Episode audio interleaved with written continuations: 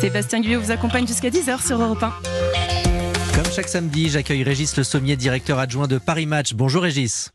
Bonjour Sébastien. À la une de votre magazine cette semaine, Emmanuel Macron, sa campagne d'Europe, un reportage exclusif, un mois dans le secret des négociations. On apprend d'ailleurs que l'intransigeant chef du gouvernement néerlandais euh, avait pris une cuite avec Emmanuel Macron hein, au, pastis à la rotonde il y a quelques temps. Mais ce matin, c'est d'une autre gueule de bois bien plus tragique dont vous allez nous parler, les tragédies en série de John Travolta.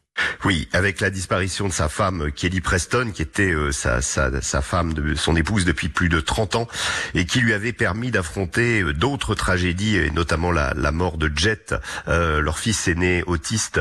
Euh, Kelly Preston était vraiment son pilier. Donc on est revenu sur ce couple, un couple euh, qui était au cinéma, qui se sont rencontrés sur, dans les studios, qui ont tourné ensemble, mais également qui étaient scientologues, il faut le rappeler tous les deux.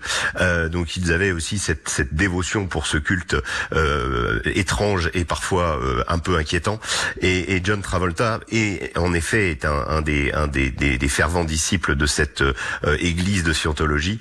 Là, on a voulu s'attarder sur euh, sur voilà sur ce que représentait cette femme, ce que ce qu'elle a représenté dans sa vie, et qu'aujourd'hui c'est un c'est une tragédie pour lui, c'est une nouvelle tragédie. Voilà. Oui, c'était sa, sa boussole. Elle a toujours été là pour lui, même quand il y avait des, des campagnes l'accusant d'homosexualité. Elle disait que tout allait bien dans leur couple.